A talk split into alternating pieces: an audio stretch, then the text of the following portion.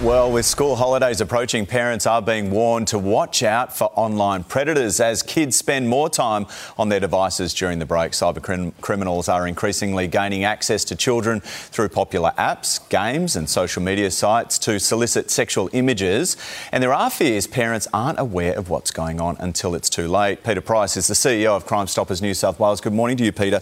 Um, this is really worrying for parents, but most of us kind of think, oh, it won't happen to us. Right. How often does this happen? Well, put it this way in the last 12 months, the AFP have got 40,000 reports. Now, that's uh, only the reports that they've got. So the number of incidents is, is probably far greater than that.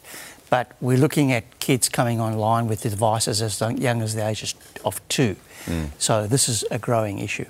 Uh, the apps are one thing that I think parents are unaware of. Uh, You know, typical social media sites where you do communicate back and forth is one thing, but the apps, how do they gain access through the gaming apps, etc.? Well, the gaming apps have chat facilities, and you know, just like with online social uh, media apps, you actually don't know who you're co- communicating with.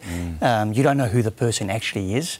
Um, you're communicating essentially with an avatar, um, and what you're doing is by not having the kids supervised, you're actually allowing this person into your house, and you don't even know who it is.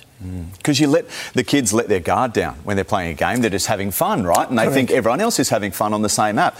Um, what can parents do to protect themselves and their kids? Look, supervision is probably the most important thing. So um, bring the kids out of the bedroom uh, from behind closed doors into an open space. You know, peer over their shoulder. But there are lots of tips and tricks that can be found online at esafety.gov.au.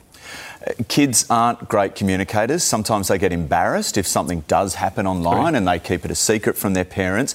What sort of signs can you look out for? Look, we, we need to be very involved here. So, um, by providing great supervision, you can see what they're doing.